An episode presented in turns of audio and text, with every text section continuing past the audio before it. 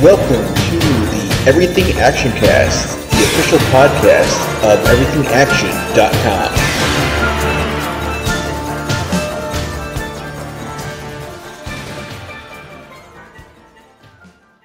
Hello and welcome to the Everything Action Cast, the podcast for the week of February thirteenth, twenty twenty-three. I'm your host, Zach. And I'm your co-host, Chris. And uh, we got tons of stuff this week. We got tons of trailers. The Super Bowl happened this past weekend, so there's like there were shows like before and during the Super Bowl. Um, we've got a bunch of other news to dive into as well. Uh, but we got to kick things off with some sad news. Um, we found this week that um, a Hollywood icon passed away, uh, Raquel Welch, at age uh, eighty-two. Yeah, um, kind of like. Uh, big, big like movie star, like sex icon from the sixties through like even the eighties. Well, yeah, de- well, definitely sixties and seventies. Like is when she, like definitely like rose into like fame. Like, um, Fantastic Voyage was a big one, and then like, uh, was it One Million Years? The fifty foot woman, was that her too? I don't. Was that her? I don't. One million years. I know one, one million B C was like the big one because that was like that like that like nineteen sixty-six poster of her in like the fur bikini is like that was like the poster. That was it. Like that was like everyone had every like guy in like the sixties had that. Whatever version of Hot Topic it was that was yeah. selling. Mm-hmm. I, I guess I'm. That was I that, use that her pose in that and they tagged a fifty foot woman. Mm-hmm. What like was she in that or no? Did you look it up or no? No, she's okay. not that. Uh, I just yeah, remember like she was. I, I saw her more from like Naked Gun, like three mm-hmm. or two. It was the one where she was just Raquel Welch was just in it. Yeah. I know, like the um, there was like the seventies Three Musketeers movies. Like she was also in those were like those were like uh. Kind of like she won a Golden Globe for the first one, and then there's like so there's there's the Three Musketeers and then there was the Four Musketeers. Like they were like a year apart, and she was in both of those. I've never seen that ever. Uh, I really I, I, I definitely want to see the set like the, the first like the at least the first one because like like apparently like Quentin Tarantino was like a huge fan of that one and like mentioned it and like Christopher Lee's in it and Richard Chamberlain, and Oliver Reed. It's like a huge like a really like tons of tons of people are in it, including Raquel Welch. Hmm. And apparently, it's one of like it's it's like one of the best like Three Musketeers movies.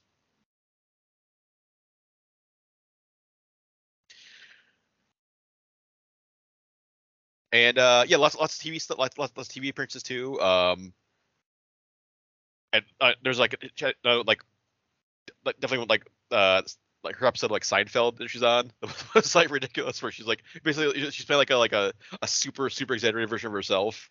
Mm-hmm. And also, and also, like there was like I think she was there was a super memorable version of like she was on the Muppet Show, and there was like a super memorable episode like her and Miss Piggy were like just going like back and forth, like just like competing with each other. I think she understood like her range and what was like good for her. Like mm-hmm. I don't think she played anyone that was like too crazy for Raquel Welch. Mm-hmm. Um, I think like. She, especially like, I feel like she kind of didn't do anything crazy, like her career, you know? It's one of those things where like, she had no drama. She didn't have like too many public beefs. Like she, she had like five marriages, but I mean, that, that was just the style. That's just what you did. Yeah. Mm-hmm.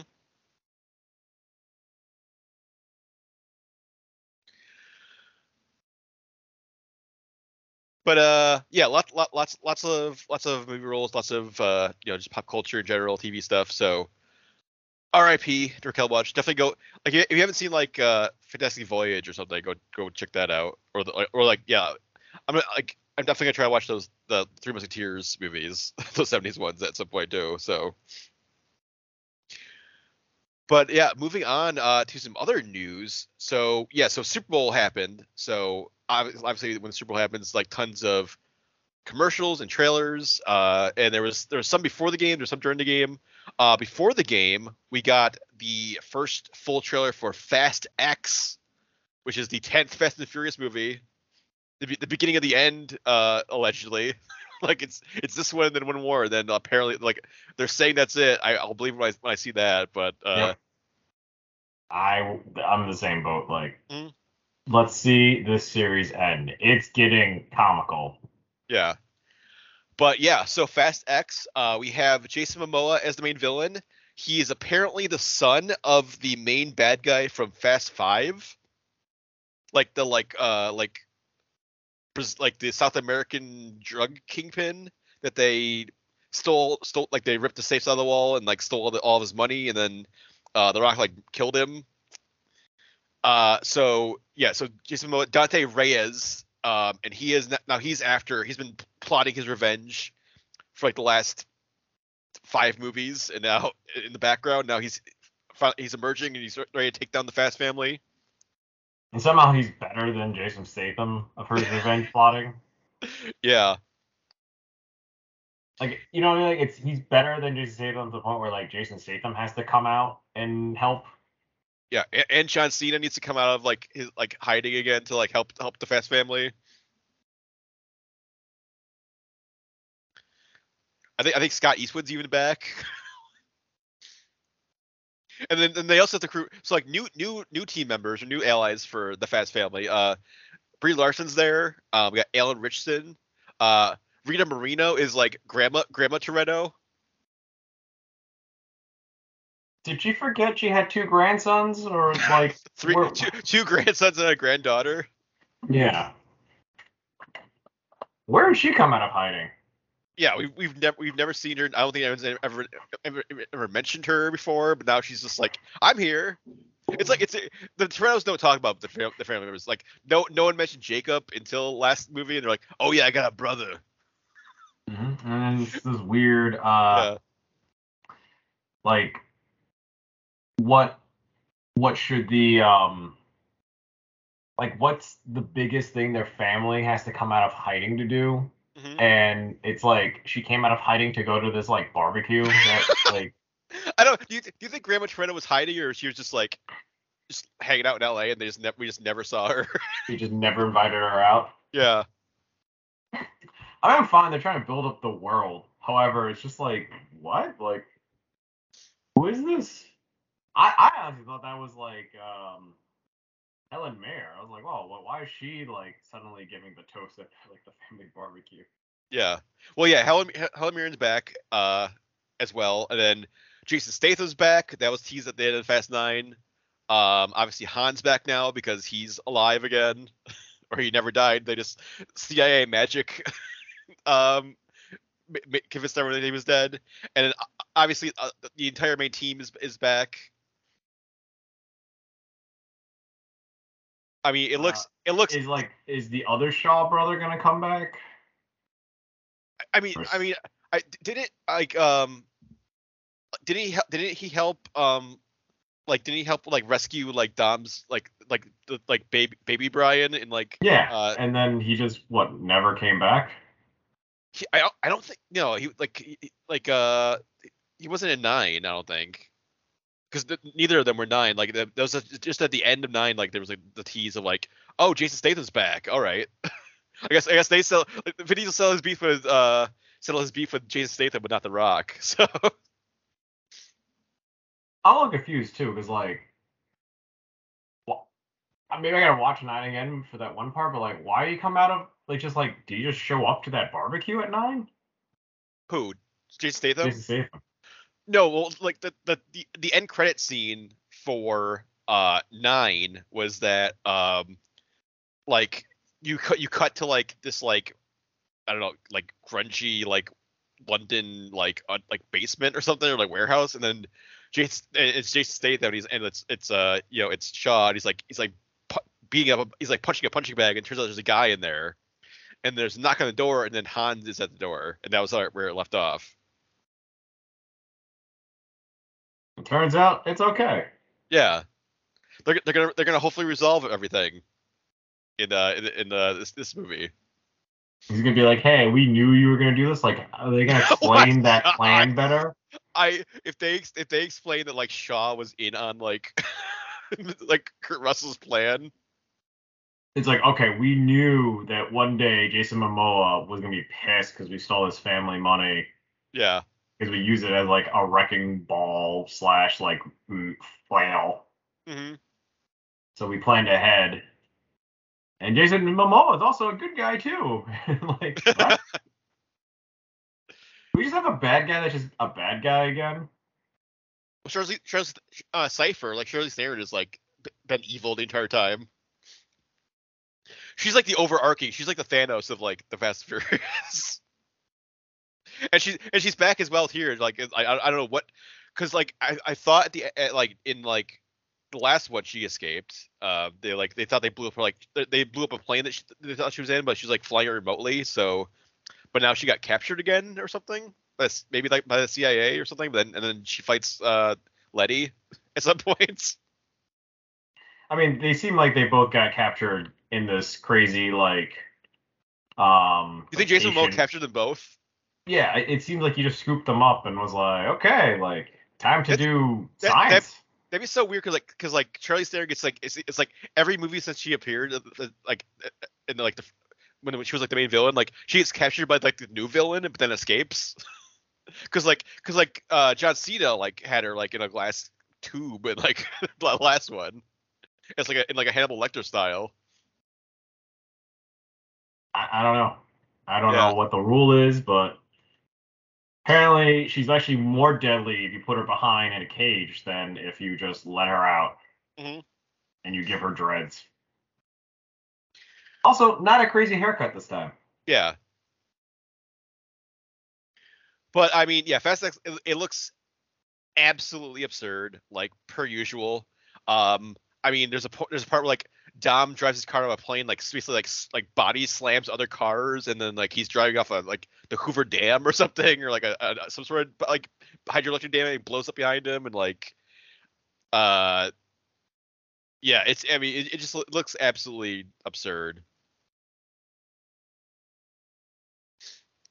So I'm, I'm sure I'm sure it'll be like the same level of insanity that we've we've like come to know. I the only yeah I do hope like Fast Nine was I I enjoyed Fast Nine, but it definitely was like like compared to like some of the other entries, definitely a weaker entry just because like because of all the flashbacks like that definitely like killed like the like the momentum and the plot at, at certain points. So like we gotta we gotta do all these flashbacks to like show like how like Dom and Jacob got like like estranged and stuff.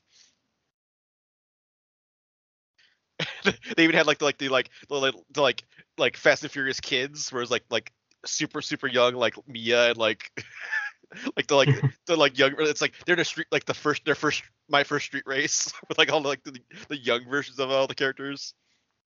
Yep, and it's just like they look way more like like distant from who they would eventually become. Mm-hmm. I don't know. I also feel like. This movie, they want to include Brian back, but they still can't figure out how to like do his story. Besides, he does he he just wants no part of what's going on now. Well, base base their their go to so far has been like, oh, he's protecting the kids. He's always, like they they send the kid they send the kids to Brian and he protects them, and then everyone else goes out on like the missions. So weird. Yeah, I thought did, did they did they say like they were gonna bring his brother in though to like do some like because that's how they did like Fast Seven is like his brother came in they did like uh like digital stuff on his face to finish that movie. And I, yeah, I, I thought about it too. Like I thought yeah I thought they said that like they are like at some point they're gonna like bring Brian back like to do like somehow somehow they're gonna bring like they gotta just gotta figure out a way to do it that's like not like horrifically like insensitive.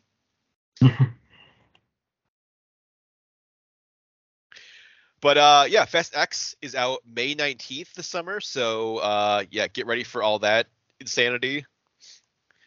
And then uh, probably the biggest, definitely the biggest trailer that debuted during the, during the game, and then, like, there's a full trailer, like, that debuted, like, you can go online, check out during the game. But we finally got the first trailer for The Flash, the very, the long development, uh, lots of behind-the-scenes drama D C movie. Uh, we don't know how it's gonna like if it has if it's gonna have any impact now because James Gunn t- is taking over. Um, it's like is it like a remnant of like the Snyder like old regime? Is is it just, like have no impact on anything? But we got the first trailer. It's definitely coming out. Um, and yeah, it look, I mean, I think definitely, the, definitely like the thing that everyone was talking about was uh, Michael Keaton as Batman. He's back. He's Batman again. He looks pretty good. Awesome. He, yeah. I mean, at this point, I kind of don't want a Flash movie. I just want like this Batman movie. Yeah. Well, we're getting we're getting Michael Keaton and we're getting Ben Affleck. Like we're getting both Batmans are bat are in this one. Um, along with two uh, two Flashes. So there's two Barry Allens running around. Oh, good. Um, Double the Ezra. Yes, because that which. Now, now everyone's like, oh, that's why they couldn't like get rid of Ezra Miller because there's uh, it's a dual role. You can, you can totally get rid of him. Yeah, but um, yeah, it, it looks like it looks like I mean, yeah, it's I, I think I think it's already said like it's gonna be it's like Flashpoint, like Barry's trying to go back and stop his mom from being murdered, and then it causes like all sorts of crazy ripples. It causes um, way more murders. Yeah, I mean, it it looks it looks like we're going back to like Man of Steel, like like Michael Shannon's back as Zod, and like it's like his invasion's happening, and like there's no Superman to stop him. It's it's, it's like a world without metahumans, but then there is a metahuman because like like Supergirl is like locked away in like a government facility or something. So that so they have to, like they have to, like bust her out, and then she's she's like this the super super person now for this universe.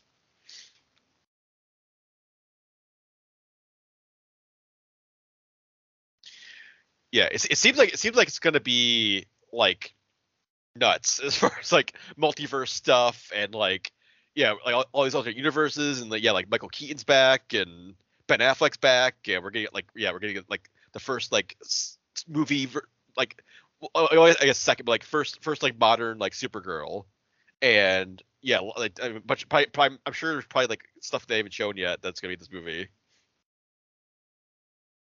But I'm, yeah, I'm, I'm just wondering, like, like they're setting all this stuff up, and it's like, is it does any does it matter? Like, it's like because Michael Keaton's not coming back for like probably or probably not coming back for like any of like the new James Gunn stuff. So it's like, it's cool, but like, does it matter? Like, what happens next? Yeah, it's gonna be like it's gonna be like Zack Snyder's Justice League, where it's like, oh yeah, we're we're setting up Martian Manhunter. It's like, all right, that's never gonna pay off. All right, so it's cool, but I don't care. Like. Or like, or like all the like apocalypse stuff that they set up. Yeah, it's a shame because it sounded like a great like idea, but maybe they'll just do some rough edits to Flashpoint and don't worry about it bullshit. Mm-hmm. But uh, yeah, I guess we'll we'll find out in June. Uh, June sixteenth is when the Flash comes out. Um, I'm I'm very curious about all these, all the all of this year's D C movies are gonna be like, like. Just these weird, like, none, like nothing matters. Like, if, if they're setting stuff up, like it's none, whatever they're setting up doesn't matter. Like, it's it's gonna it's gonna be such a weird, it's such a weird like like dead horse, like like a dead like what's lame duck, like slave, nothing just, like, burger, yeah, yeah. Just full filler that goes nowhere. Yeah, I can see that happening. But yeah, we'll we'll find out. Uh, I think is it I think Shazam's the first one. I think isn't Shazam like next month or something, and then and then Flash is June. And doesn't Shazam have nothing to do with Black Adam? So it's like there's I, completely I, different worlds at this point. Yeah, and then Aqu- then we also got we got Aquaman like end of this year, and then I think we also have Blue Beetle uh, this year as well. And is that part of something? That was. That was in development before Zack Snyder came like came on, so that's another. Or before James Gunn came on, so that's like another like remnant movie of like whatever happens in Blue Beetle is not going to really probably affect anything that's going forward. So cool, good use hopefully, of money. Hopefully they all stand alone. Uh, hopefully they all stand alone as movies, not like try, not like world have a ton of like world building and stuff, because it's not gonna it's not gonna like amount to anything. But yeah, other Super Bowl stuff. Um, there was like there was a new Indiana Jones trailer. There was a, a Creed trailer. We also got like a new Creed full trailer. Uh, there's Guardians of the Galaxy uh, Volume Three trailer. A, uh, a Transformers Ride of the Beasts Porsche commercial. It was basically more of a Porsche commercial than a Transformers trailer, but. But yeah, all all all all, all pretty much stuff that we had. Uh, No, knew we knew about or had seen before, so kind of just like new quick like glimpses of like all those movies. But uh, other stuff. So after the game, after the Super Bowl, we still got more trailers that have been dropping for the rest of this week. Um, we got a new trailer for Operation Fortune: Ruse de Guerre, uh, which is the new Jason Statham movie, the new Guy Ritchie Jason Statham movie. Um, it was supposed to come out last year, and it got removed from the schedule completely. Like it was just like it's supposed to come out in like March of last year or February last year, pulled from the schedule. No new release date. There was no news about it for like the entirety of last year, and then it started. Then this year in January, it came out in like international markets. Like it came out in like the U K and like other international like markets. Um, and then, but then there was like no word still like about a U S release. And the, people were like, "Oh, is it gonna be like a streaming? Like is like Peacock or like Netflix or someone gonna buy this movie and then just have it as like a Netflix exclusive?" But apparently what happened is that Lionsgate has bought the has has gotten the rights, the distribution rights in the U S to Operation Fortune. So we are, so we are getting a theatrical release of Operation Fortune. And uh, this is this is a new uh, Guy Ritchie like spy comedy action movie. Um, Jason Statham is Orson Fortune, who's like a super spy for hire. He's got a team that includes like Aubrey Plaza and Bugsy Malone. And they get hired by the British government to go track down and kind of stop like a uh, arms dealer who's played by Hugh Grant, who's trying to buy this like kind of like MacGuffin device called the Handle. And then the way they're in to kind of like infiltrate like Hugh, Hugh Grant's like operation is like Hugh, Hugh Grant apparently loves uh, Josh Hartnett, who, who plays Danny Francesco, who's like this like like cheesy action like Hollywood actor. And so they basically like blackmail him into like helping them like infiltrate like Hugh Grant's operation. I feel like this is already three different movies that have the same plot about like a movie star, famous celebrity working with like the government to infiltrate something. Yeah, and it's also, and like, also like also just like and then also like a like Man from U N C L E spy movie, and then like a. Uh, well, the the only difference is that like Jason Statham is there, but I guess like is he covert? Like he's not. He's yes. not hanging out with Josh Hartnett, right? I feel like it's like a separate movie with him. Yeah, they're like they're like they're like manipulate. They're like talking to Josh Hartnett like behind the scenes, but then also like Jason Statham is like doing stuff to like, I guess maybe while well, maybe while like Josh Hartnett is distracting Hugh Grant, they're like he's like doing stuff in like it is somewhere else or something. So he's just Shaw. He's Decker Shaw. or or like his or his character from Spy. He's, he feels more like his character from Spy. Like this, this yeah. is what his, yeah. this is what his character from Spy actually does. Like. It'd be funny if this was a connected universe where it's like, it's just this guy doing this, but he's not really, he, he's part of the ensemble instead of the main focus, just like how he was in Spy. He's yeah. probably one of the best parts of Spy too. Mm-hmm. But I also think this movie is also that Nick Cage movie, the like unbearable weight of talent. yeah. Right? It's the same yeah. plot. Mm-hmm. But, uh, yeah, I mean, it, it looks it looks like a ton of fun. So hopefully, uh, it's actually coming a couple. It's out, March March third is coming out, so it's, it's out very soon. Um, I, th- I think there's also like a, I think there's another Guy Ritchie movie coming out, uh, like this year. Like he's he's doing like a Jake Gyllenhaal like mil- like army movie that looks like super serious. Like this like Operation Fortune looks like ridiculous, and then he's got this like very serious like war movie, like like a modern like Afghanistan like war movie, and then I think he's also got like.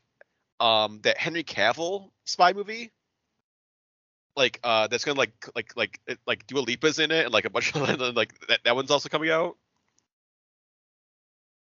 Wait, Dua Lipa's in a spy movie? Yeah, it's like it's like her act like her like acting debut. She's like it's like this like I forget what the hell is the name of that. It's uh uh I can't, I can't remember the name of it right now, but like it, it's it, it's yeah it's like it's like it's a, it's like another like spy like like spy uh movie with like but Henry Cavill's like the spy, and then it's like a, it's a very like it seems like very like Man from U N C L E Operation Fortune style. You got me. But yeah, I, how, how, is it recent? Well, I think I, I think that I think Lionsgate also bought the, got the rights to that one too, so they're putting they're gonna do that one and uh. Operation Fortune, but I, I don't think the Henry Cavill one has like a release date yet, though. So, but yeah, Guy Ritchie just got he got caught in like like he like he like, I, th- I think he, like both his like he was like really in like with like S T X, which is like the distribution company that was like putting out these movies, and the, they went bankrupt. So I did not know that. I kind of like remember S T X now, like a few of their movies, but yeah, they, they, they put out like a small time firm. Like what the hell? Yeah. Oh, so so that uh, the other oh that was I, that was uh, I th- I thought it was a Guy Ritchie movie. That's not it's not a Guy Ritchie movie. It's a Matthew Vaughn movie. I, I got confused because it was like it's like literally the same, like it's almost the same style, like everything. But like yeah, Argyle is the Henry Cavill movie. That's that, that's not a it's not a Guy Ritchie movie. But it's a, it's a Matthew Vaughn, so it's, it's gonna be like Kingsman style. It's definitely gonna be like like Kingsman style for that one. Yeah, S T X uh, is still around, but I guess they're just hemorrhaging money, so they just need um, they just need a yeah, lot well, I, of capital. I think I think that uh, yeah, they, they declared bankruptcy, and then I think they uh, like like yeah, like Lionsgate swept in and like grabbed like rights to like a bunch of the movies they were supposed to like put out. So because they're still around, they have they have yeah. a large umbrella of things. Mm-hmm. Well, yeah, they, they were putting out a ton of stuff like for like the last couple of years. Then, yeah, they like I think last year, like during the pandemic, they like went bankrupt.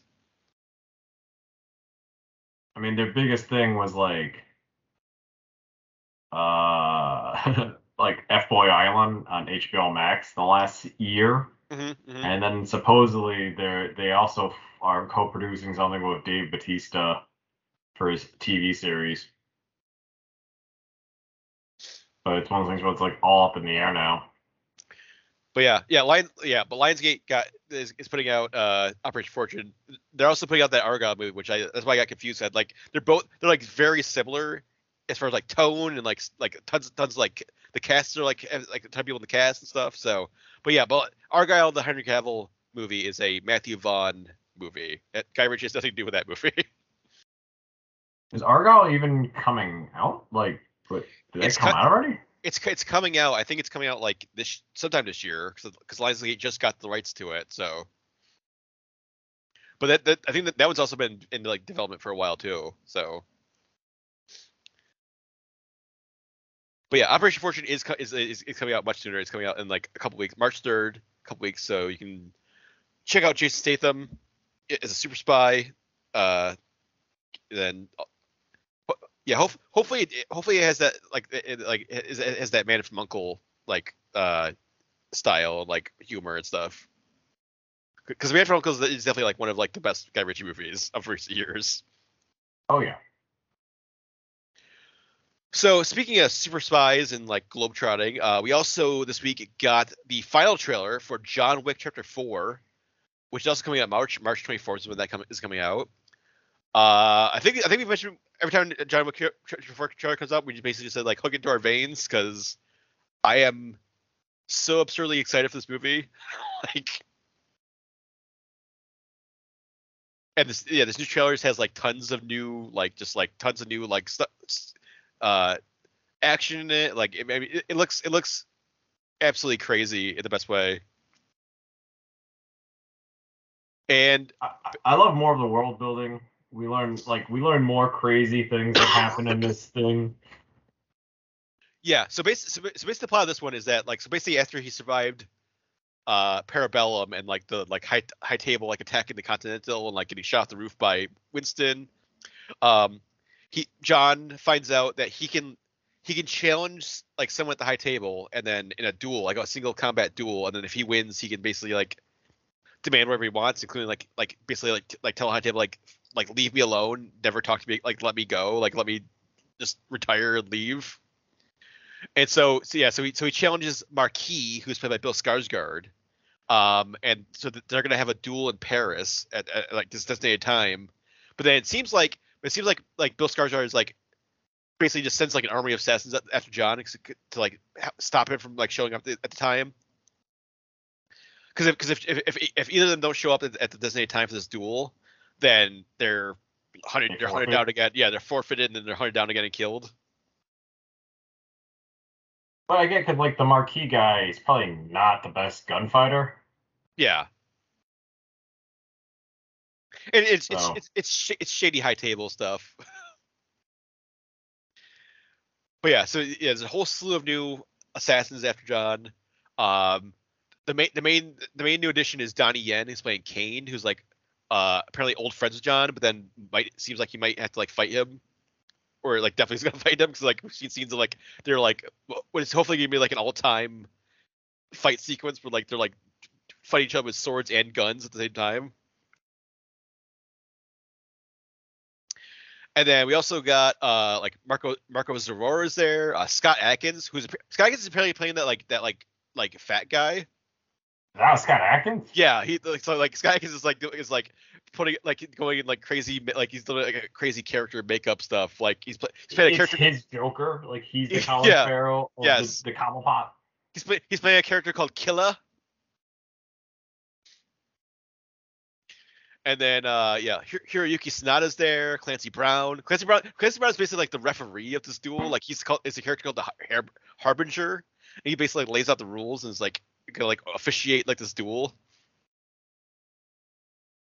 Why would the high table have like challengeable duels? I feel like it's such. I, it just you open yourself like, up to new problems. I feel like in a previous trailer they showed they they mentioned something like John's family is like. Has like a right to the high table or something. So he's he like he like he has like he's like an heir to, like he sh- like he has oh, like a like sort of like a hierarchy inherited like okay. he, he has like a like an inherited right to like challenge or like be like all a, right. that, a high table fine. Member. It's like family versus a family that kind of makes yeah. sense where it's mm-hmm. that, but it just seems like because it's again when you reveal this much you kind of ruin the mystique of John Wick. I don't know, I'm I'm for like not delving in too deep. Keeping it vague is good, but the fact that it's like John Wick has like this huge connection, instead of being like a guy who sort of just fought his way, fought and killed his way up, you know. Now it's like, oh, you're like a chosen one.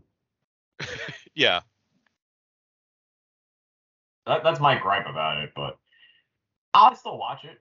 You know, I I still like the idea behind. It's- Yeah, as long, as long as the action is like as phenomenal as it was in like three, then one thousand percent on board. Because I, I think I think two is probably the weakest one. I mean, they're all they're all great, but like two is probably the weakest one of like the the three so far. Three was like a huge step up from two, and like some of the some of the action sequences of the three were just like some of the best action sequences of all time. So hopefully, yeah, hopefully four. I'm I'm I'm hyping up my like I'm I'm. I hope I, I have hopes that like that Donnie Yen Keanu Reeves fight is gonna be like one of the best action sequences of all time. If not, it'd be really disappointing and have it just be like a ten second fight. Oh God, I would. I probably I probably say I'd just leave the theater if that happened. It was just like a fake out. They've been building up like every single trailer and then it's like it's not it's like a non-fight. I would just be like so pissed. I feel like, I feel like, I feel like there's no way like. No one on in, on John Wick like on the John Wick team is gonna, is gonna like that. Like they, they get Donnie Yen, they're gonna like use Donnie Yen. So, but yeah, end of March is when uh, John Wick's coming out. So definitely looking forward to that one. And then uh, last trailer this week is that we got a trailer for a new Apple T V Plus movie, uh, Tetris, which I think I think got announced is just like there's a Tetris movie coming starring Taron Egerton, and people are like. How the hell do you make Tetris into a movie? And tur- so it turns out it's actually a biopic kind of like like dramatization of like how Tetris actually got like bought and like brought to like the world. So it's not so it's not like Taron Egerton is like fighting bricks or something. It's like it's he's he's playing uh, Hank Ro- Hank Rogers who went to the Soviet Union and basically like tried to, like negotiated the rights to Tetris from the Soviet government and. Uh, Uh, Alexei Alexei Pachinov, because basically like Alexei like developed it in like a government like lab or like like a government like uh agency. So basically the Soviet Union like owned Tetris. Yeah, it was like a workplace project. Yeah. So then Hank Hank Rogers had to go in like basically like negotiate for like the like I P rights, the like the like worldwide distribution rights uh for Tetris, working working on behalf of Nintendo. And yeah, so so te- so Tetris the movie is basically is basically like, kind of like the story of like how, uh, you know, the, the, all these these negotiations and how like te- like how like Tetris like became like the worldwide phenomenon that we know and love today. Yeah, um, definitely like way wackier of a story. I don't know how much of this is true or what embellishments, but it seemed like they were negotiating for like something even crazier than Tetris rights in the trailer. And the trailer makes it seem like way more like crazy. Yeah, I mean, it, it, yeah, it looks like like they're like trying to like kill Sarah Richardson at one point, or like they're like rummaging through, like they're treating him as like a spy, and like like he's like on the like they have to like try to escape the Soviet Union or something. Like, yeah, I don't know. I, maybe, I, it seems like maybe they're embellishing some stuff, but I mean, it definitely was a crazy like story, like true story of like like yeah, you, you had to like go and you had to go and like negotiate with like this like this, the Soviet like government that was like very anti-Western, very anti like anti-capital. Yeah, like we're not gonna yeah, yeah you just you just want this like I think it's in the show. It's, it's it's like you just want us to make money, like like like like we're not gonna we're not gonna like just let you take this and like make a ton of money out of this. I mean, they, they wanted their cut, but then they just didn't understand video game business. Yeah. So but it, but that it was, was straight up Russia problem.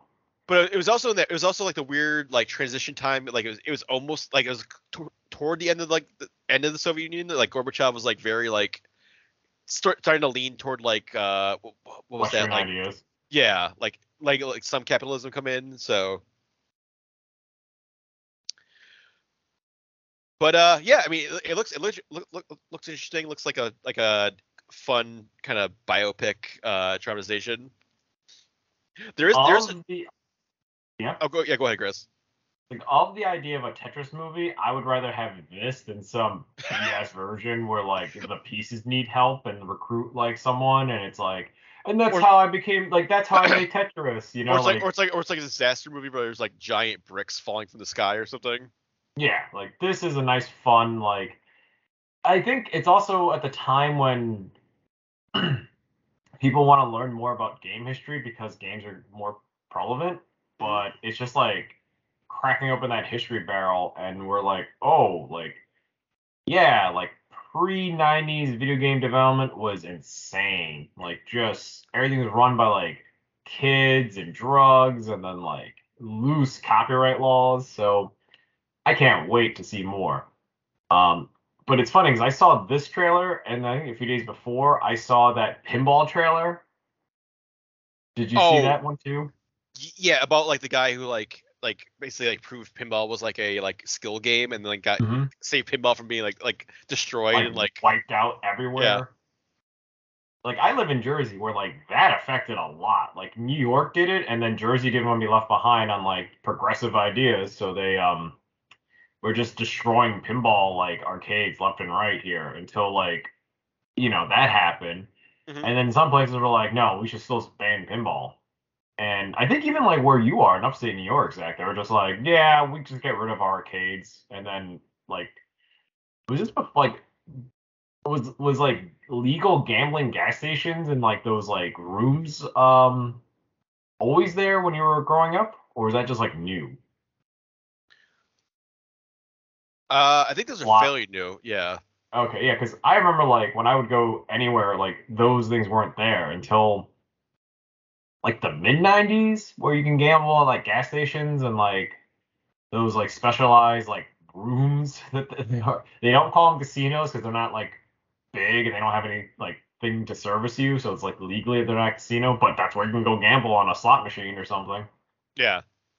I know now it's like the dumb digital ones, which I'm like, yeah, that that just looks sad. But yeah, before that was pinball and like the the evil arts of video gaming. Mm-hmm. Well, granted that they used to put like pinball machines and like porn arcades together or close to each other. Yeah, and it, it seemed it seemed like gambling because like it was they're like they look they like very similar like slot machines with like all like the like. buzzers and like uh, uh, all the stuff going on with like pinball machines. So yeah, the simulations that keep make you keep playing, mm-hmm. which I get. It's just, but it's entertainment. Um, I'm I'm just wondering like, it, it I I forgot like in a week if I watch both of these movies like back to back get burnt out. Yeah, I'm just like man, anything before the nineties sucked. Well, Tet- Tetris is going to be out uh, March thirty-first on Apple T V Plus, so you can check that out if you have that streaming service. Oh, I, I was gonna, I was gonna say too. Like, there's a really great uh, gaming historian uh, Tetris episode on YouTube. It's like an hour of like just like this story, this this story that they're like dramatizing uh, in that video. Oh, the Tetris like, one. Yeah. So you, you could if you want if you want to like watch that, definitely worth checking out if you like want to like see like a more like uh not not traumatized not not traumatized version before you watch the traumatized version. So um, wait, wait, and then if you want to see this Pumball movie, it, it comes out in the theaters March seventeenth. So really, that month is mm-hmm. just gonna be like you could see video game history in this bizarre format. I feel like there's a I feel like there's like a documentary or something about like uh that pinball uh, like it might have been, it might have been more like just general pinball in general, but like it definitely had like a section about like the like uh. It almost getting like banned and destroyed because until that, the, the, what, I I can't remember his name. Like whatever that guy did, it's like, it, was it like was it like a con, like a congressional hearing or something where like he like, he like it's like I'm I'm gonna hit this. It's like they, they proved it was a skill game because they was like I'm gonna hit this target and he hit the target with like every time like it's like he's like pointing out specific targets and hitting them. Cause, cause they, cause like it was, they're getting banned because they thought it was like it was just like a like a pachinko, like no skill, like it's all just like luck and get like yeah, like gambling and yeah, stuff. Feed it more money. Yeah. But pachinko literally like takes away the one ability to um like skill shot. I think you just you literally just drop the pellets in and that's it. Like I want we talk about that now, but watch years from now we're gonna watch a pachinko movie. Well, there's like. There's that show, but there's that pachinko, pachinko show on Apple T V Plus, but th- th- it's not really, it's not about pachinko. It's just like it's like that's like a artsy title for like this like, I think it's like a, it's like a multi generational like Japanese family or something. But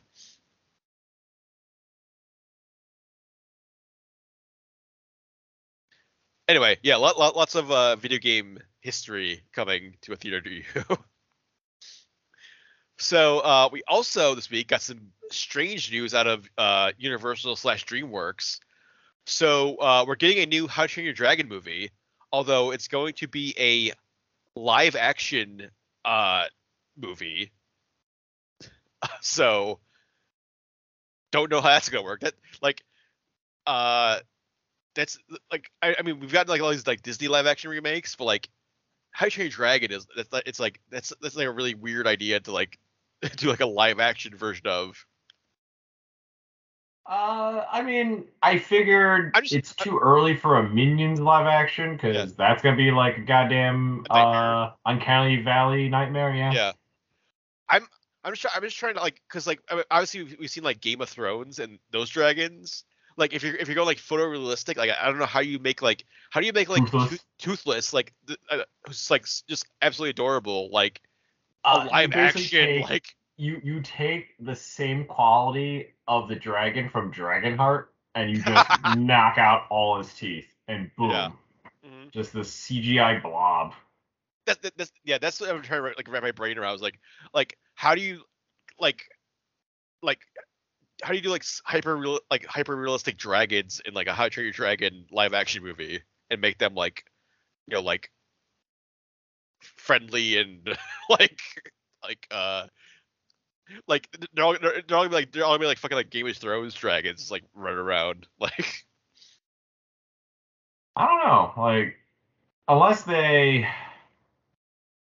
I don't, like did you ever see the Disney's Pete's Dragon the like the new one the one that kind of flipped under the radar in two thousand sixteen yeah I I, I haven't seen it yet no I heard like it's getting like a more of a like, hey, hear about this movie? Like, go check this one out. And I heard that dragon design was not like again wasn't the cartoony one with like a mop haircut and was like dopey. And this was like a oh a dragon movie, and a boy and his dragon.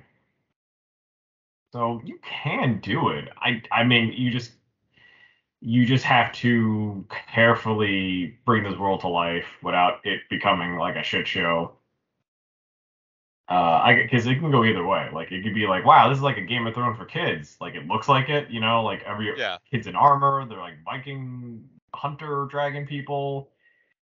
And then it could also be like, I don't know, like Pinocchio, where it's like, oh, something's not right about like the color, and then like, why is the dragon cartoony, but like the humans are humans?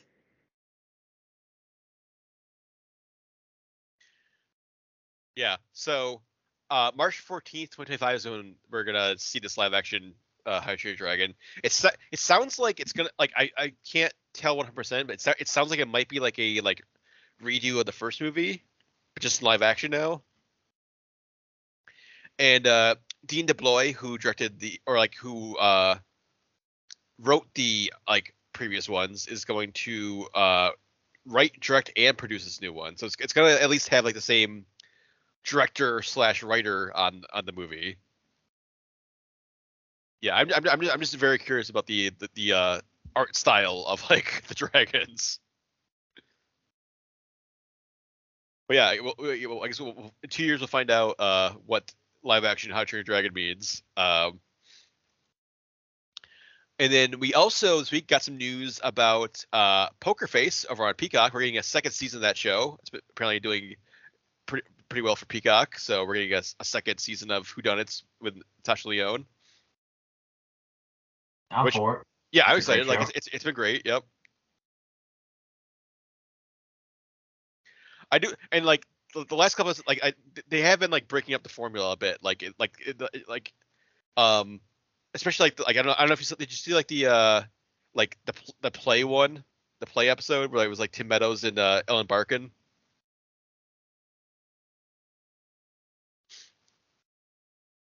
I'll take that as a no. Okay. Nope. No, I was like, I'm thinking, no, I didn't see the new one. Yeah, that, that one definitely kind of like like that was that one like like like Charlie was like barely even in that episode. It was like a that one definitely like broke up the formula a little bit. It like played itself before she showed up and just pointed out the one obvious thing. Yeah, she like showed like she, she it, was, it, was, it was like a dinner theater and she was like a waitress there, but then like. She, yeah, it felt it kind of felt like she was just like a secondary character in that episode. It was all about like like. Tim Meadows and Ellen Barkin. But yeah, but yeah, it's yeah. Every, every every episode has been great so far. So yeah, I would definitely be up for more uh, season two. Get get get ten more uh, guest stars in there. I think I think there's like uh, three or four episodes left of of, of Poker Face. Because I, I think I think it's ten episodes for the mm. first season. I think we're on like seven, maybe. Like I um I marathoned in two days. Mm-hmm. So in the last five episodes, whatever like that metal one was, was that four episodes? I think they I think they dumped four to start with, and then there's been like one a week for like the last couple weeks. Yeah, I definitely like to stack them because once I start watching them, I was just like, more, give me more. Mm-hmm. So uh, last bit news for this week is that we found out we are getting a uh, fourth Riddick movie. Speaking of uh, Vin Diesel, he's got Fast the Fast and Furious franchise is coming to a close apparently, but we're getting we're getting more Riddick uh, in the near future. So we're getting the fourth movie is gonna be called Riddick uh, Furia, and it's gonna be Riddick is heading back to his home planet, uh, the titular Furia, and then he finds a bunch of uh, other fellow Furians who are like fighting a new enemy, and he joins them to in the fight. And uh, David Tui, who is like directed, I think every single uh, Pitch Black slash Riddick movie, is back to uh, direct this one. You know, I'm surprised Vin Diesel hasn't tried to direct one yet. I'm surprised he's, I'm surprised he has directed a Fast and Furious movie yet. I'm so, like, I'm shocked. I'm shocked that like when like Justin Lin dropped out like for Fast X. I'm sure. I'm surprised like Vin Diesel was just like, well, it's my time now. This is a sign.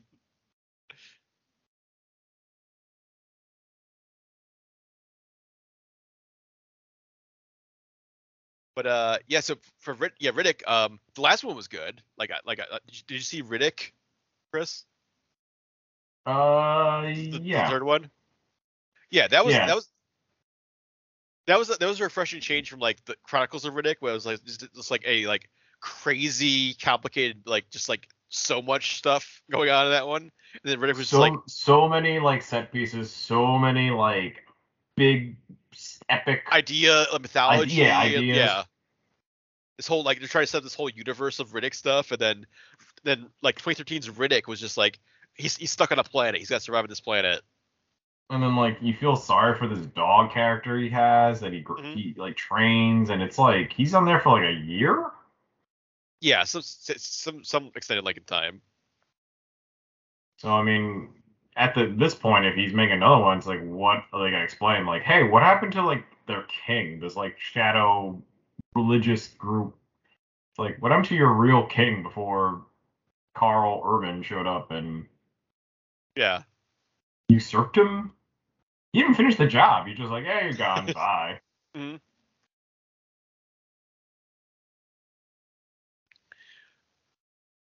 But yeah, it's it's well, it's, it's, it's like maybe because like they mentioned like the necromongers in like the, the plot description for this new one, so maybe they'll maybe we'll get some more like info on them. Because that because that, that was like that was like the, that was like the like like Karl Urban's group, like the necromongers, right? So like maybe they're fighting like the Furians or something, and then we'll get some maybe. more mythology going on. War on like all these other planets. Yeah, that'd be that'd be weird if like. Every other Riddick movie was like a crazy, like every other one was like a crazy, like mythology jam packed, like giant epic, and then like the like the, the other ones are like these like tiny, small like survival movies. Yeah, it just he always gets like uh, dropped in his deserted place with monsters. I wonder, I wonder if we'll get a new game. Jeez, that. I'm surprised they didn't like re-release the original one again. Did I, I thought they did? Didn't they? Didn't they release uh, like there was like a special edition like Butcher Bay, like Escape from Butcher Bay? Did it? Yeah, I feel like there was like a P S three, P S four version of it. And then there's and there's like a new there's like a new like it was Escape from it was the original game, and then they they made like a like a, a new like expansion, like a new like like a new game with it. No, that was for the P S three, and then. Yeah, like in two thousand eight, they had a re-release for the Xbox three sixty and the P S three, and that was it. Then they just yeah. never did anything again. Well, it's been like two, two like generations later, so time for another one. Yeah, Assault, Assault on Dark Athena is like the uh, the sequel, but it had like a it had like a re, like a remake of the first game in it too. Yeah, that was a P S three, Xbox three sixty game. But yeah, those those are both those are both uh, really good games. So, and then, and then, and then how many? There's been like two animated movies too, right? Or at least like one animated movie. One, Dark Fury. Yeah.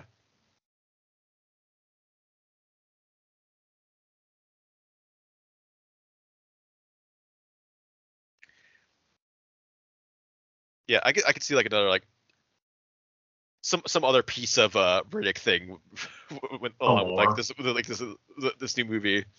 Yeah, it, it like Riddick's world is really close to like like Warhammer almost. Well, I like mean, I'm, I'm, I'm yeah, I'm sure I'm sure it's like very like steeped in like Vin Diesel's love of like role playing games and stuff. Yeah, so the world itself is interesting, and then yeah. Riddick is just like. It's cool that he gets entra- entangled in all that, but if there's ever time, you just do like another movie. It doesn't have to necessarily be like a Riddick movie. Yeah.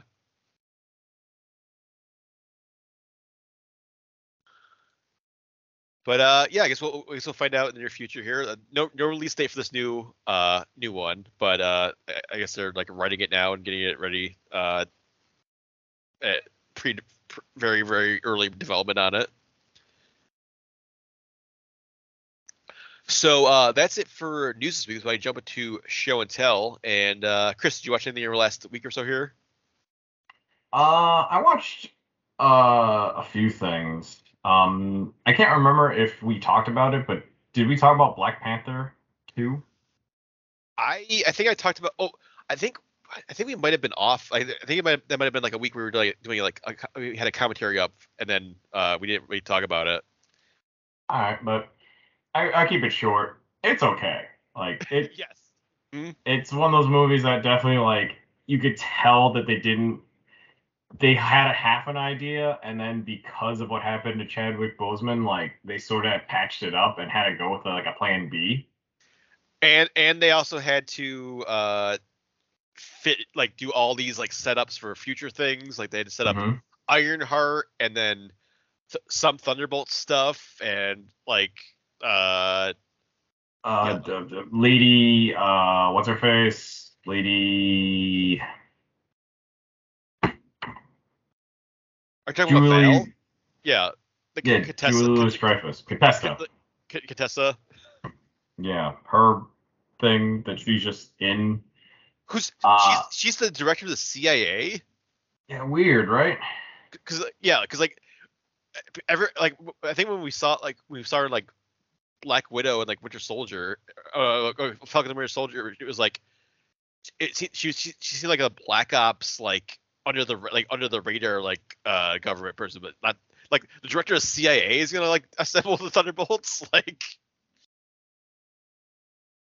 And isn't she Hydra or not really? I, I don't understand. I, I think in the comics she might have been Hydra, yeah. Because like because like she and Nick Fury were like uh, like basically like married or like in a relationship. Then like she was like, I betrayed you. I'm I'm Hydra like. Mm-hmm. So then, um, yeah, Name- pretty much. Well, I was, I was, Name- Namor is a pretty great villain. Like, yeah, uh, yeah, he he or, was an, pretty an, good. Antagonist. Like, he's not really like. I mean, he like. I don't know. He drowned. He drowned like. Like Angela Bassett. Like yeah. yeah. With with his with their, with their crazy like water bombs. I, I, but it's like it's not. It's harmless if you're outside. Only when you're in a closed space.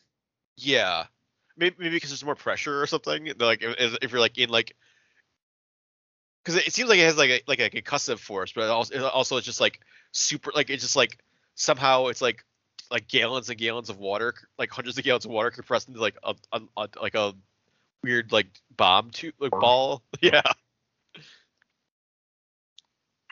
So. I mean, the world is interesting. Again, the world was like, okay. But yeah. Then with the Wakandans, like, as soon as they're attacked by this enemy that they're like, I don't know how to fight them. We're a super advanced society. We'll just go to the mountains. Like, mm-hmm. Let's not develop robots or make a new machine or make, like, an anti-water thing. They're just like, nah, we're just going to hang out in the mountains to wait it out. Yeah. Like M'Baku's territory. Mm-hmm. Uh, but it's also weird that like they skipped the ceremony where Siri can be challenged. Like I know they just sort of avoided that at the end. Yeah. It's like, oh, you protected us, so we'll we'll just break tradition by challenging our protector to be the next protector. But overall, wasn't bad. I like, I like its message. You know, I like the, I like how they kind of, they really make Namor very villainous, but then they sort of patch it up, but then they don't really like, I don't know, like there's no room for doubt that like he's not gonna try this shit again. Mm-hmm. He just paints like a mural and he's like, yeah, we're friends. Like, what? It's also, it's also just like so weird too, like two, like like two movies where it's like uh like because like all of like all of Namor's stuff and everything, it's like like his his like you know all of his like army and stuff, it's it's so similar to, like Avatar. Mm-hmm. and like like the and like the end of the the end of Avatar and this are like it's like an attack on like a giant boat, and like blue people are attacking a giant boat. It's just like. Does it like, end with them being friends at the end? Uh, I mean, I mean the Na'vi aren't friends with humans, so we're like, like, like, like the humans that are attacking them. It's also like Aquaman also had like this. It was like, like, like ended on like, like a, a fight on a, a boat. boat, yeah. And then again, it's like, well, no, in we the don't middle, kill in the our middle en- of the ocean. And then it's like, well, we don't kill our enemies. We we show mercy right at the end. Yeah. What about before? Also, a lot of Wakandans died on that boat scene. Yeah. Like, like, like two-thirds of that army they brought, they're just not there at that by that end battle. Like, they're not injured, they're just not there. They've drowned or whatever. Every, everyone needed those, like, uh, those that those new, like, the new, like, armor suit that they, uh, like, Lupita Nyong'o and uh, Nai Guerrera had. Only those three main characters were protected from everything. Yes. Everyone else was like, good luck. Here's a shield. Yeah. Here's a stick. Mm-hmm. They didn't even have a gun. I, I'm also sure that Namor's army, I don't think any of them died. Just like uh, just like the, the the main dude, like his like main henchman guy. Did he? I think so. I think did he like did, did it like uh Okoye like like stab him or something or kill him or? No, she like pushed him out into the ocean. Pushed him into the ocean. His one weakness, the ocean. His his one it's weakness, and also what that makes him the strongest. You threw him back to where, like you know, like. Oh, I do, I do, I do, I do love also like when they. They figure out, like, we got to dry Namor out. That's his, that's his strength. This is water. So it's like, oh, we're not going to use a giant, like, heater? It's like, well, that's what, exactly what we're going to do. Yeah. Just like As yeah. weird as it sounds, wouldn't it be easier to poison the water? Poison the entire ocean? Not the entire ocean, but come up with some sort of, like, twenty-four hour virus or something. Like like she made she she reverse D N A'd a f- like blood from a bracelet, you know, like from flour or something. Do, like do you remember that? Like yeah, but she couldn't come up with like a super bug to make everyone sick in the ocean. Yeah, it's gonna fuck up the, the, the wildlife for a while, but like so's having a battle at sea. Or just, or just have like giant like hair dryers, like just like blast. Have your have your giant battle boat have like giant like warm air cannons on them or something. You don't even need an air cannon that's like environmentally friendly. Go insane. Just walk around with a giant flamethrower and just like yeah. get him. You know, like they they did like a, such a weird like safe way of doing it to dry him out in the ship by just like microwaving him, I guess. Mm. So like all the the moisture evaporated. But that's if you don't want to injure him, right? Like, if you just probably put, like, a few jet engines surrounding him like a pit of flames, like, I'm pretty sure that's going to fuck him up, too. Granted, he might try to jump around, but she ripped out his wings, like, I, that was that's an option. Mm-hmm. I don't know, have two Black Panther suit people beating him up? Mm-hmm. Wouldn't that increase your odds? Also, or, or, or like, I, I, like Ironheart, like Riri didn't really do anything to like help. she, she just like she's just flying around doing like she wasn't really like like give give build your build your fucking Iron Man suit with like a, a like a yeah like a heat gun or something like because she because she figures out oh we got we got to dry him out and then. But then doesn't have any like heat weapons on her, on her on her on her on her suit as a backup. I don't know. There's certain things that like when you start picking apart, yeah, it unravels quickly. Yeah, there there's a lot like I feel like there's there's definitely a lot like, way more fat on this movie than like the first one, and then the, you can definitely strip out like a lot of stuff for this one, and then have like a very like there's like a, there's definitely like a, a more streamlined like way better movie that's just fo- only focused on like. Telecon and Wakanda, not doesn't have like Ironheart and Martin like Martin Freeman's character is like is like so un like is it like oh yeah you you you, you could take him, you could take him out of the movie completely and like just give like just give give another character like one line dialogue that he had and then that's it like like oh, is Lake so Bell unnecessary dead? Huh like Lake Bell was in this movie is she dead oh my god uh. Probably, I think so. Yeah, did did like didn't they blow up the helicopter or something? No, they crashed it. But yeah, man, she, yeah. for for her like her like five minutes like like she's like one of the most like effective like SHIELD agents or like whatever C I A agents in like the history of the M C U. Like she like takes how many like how many like like Telocanians does she take down? Like a couple by herself, just like just with with a running. Pistol. Yeah, but the Wakandans. Couldn't? Well, because oh, like, even then, it isn't even confirmed that they die, because, like, they yeah. can heal. Yeah. So that's how I'm kind of thinking, like, no, I don't think, I don't think they're gonna kill those, like, people. That's why they keep coming back, because they're, like, regenerative. Oh, and then also, like, also, like, the tel- like, Telcon also has, like, they're, like, they're, like, suicide songs. They get, they can sing, like, drive people, like, just, like, the, like, jump off, like, jump off buildings and jump off ships and stuff. Yeah, wait, wait, like, that, that was horrific, and I thought, you know, the more you think about it, like, holy crap. Yeah. Like, that, also, it, do you, do like you a, think they were affected by the, the snap? Telcon? Yeah. I'm, I'm, sure, I'm, I'm sure some of them had to be, yeah. And it's just, like, they're not questioning that. They're not asking their, like, their god, like, hey, what was that about? Like, they don't know about space, do they?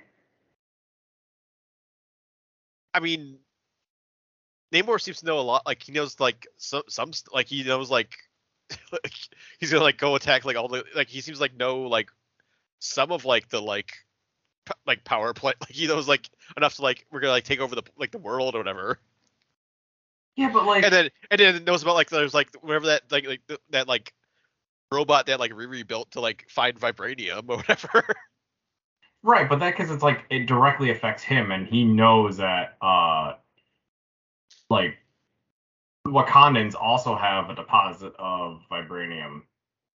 That's, like, the two thing that binds yeah. them together, but... Oh, also, also, like, they just, they, I feel like they just, like, totally like, brushed over to, like, France basically, like, attacked Wakanda like, yeah. covertly, and it's, like, and then just, they just get, like, a stern talking to. Yeah, they just get, like, a passive threat, and it's just like, okay, like, French people, the French military branch? The, the, pretty sure they just didn't act Fran- in war. Yeah, Fran- France sent, sent, like, uh, like, special forces soldiers to Wakanda, so, like, a, Wakanda, like, lab to, like, uh, steal, like, vibranium or whatever they're trying to steal, and it's, like, and then, like, it, it's, like, tr- like, bring them to the U N and be like, don't do that again. So, yeah, it, it's definitely, like, a lot of excess that leads to nothing, and unless they're going to introduce, like, a French supervillain at some point. Well, they have, they have, like, they have, they have Sleeper, yeah. He's gone. I'm, I'm shocked, like, because he's, he, he didn't, Batrock's still around, right? Like, he didn't die, like, Winter Soldier, or, like, like, a, he's got arrested, right? Like, that's right, I, Like Bat- like George Saint Pierre, like Batrock, Batrock oh, he's the died. Leaper. Did he die? I, died. Sure, I couldn't remember. If, I couldn't remember if he died or not. Died in the Captain America and Winter Soldier show. I, I, I thought. I thought. Oh, in the in the show. Yeah. Okay. Man, there was like so much going on in that show. You forgot that? Like that's how he. That's how he yeah. ends up not being there anymore. So it's like, and the Leaper was a mercenary, so it wasn't like the government's. Yeah. Super soldier program. I don't know. My my my argument is that like, yeah, you can have this squabble, but as soon as like an alien comes down to Earth, it's like, who gives a shit about the Earth part? You know, who gives a shit about like my kingdom, my waters? It's like, you have an alien now. You have Kang the Conqueror. He is, does not care. Mm-hmm. they're probably they're probably unless gonna build Namor knows Kang. They're probably, they're probably gonna build. They're gonna build like a Namor, like uh, he's gonna like join, join the like he's gonna become an Avenger or something. At some point, they're, they're probably gonna like do a redemption arc for him.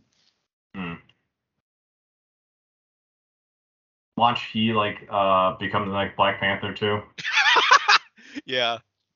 Oh, speaking about that, what a like a shoehorn in uh.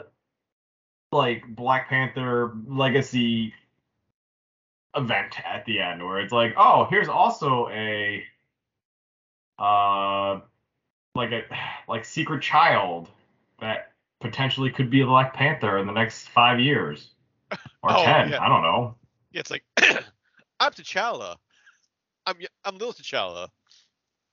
I'm T'Challa Junior Yeah. So it, it's a nice nod, but it's just like, oh, it's too soon. Can we just like have Shuri? Just we just got used to Shuri doing this. We just can't like also get ready for T'Challa too. Mm-hmm. But then it's like it answers like what happened to uh what's her face for her to leave. Yeah.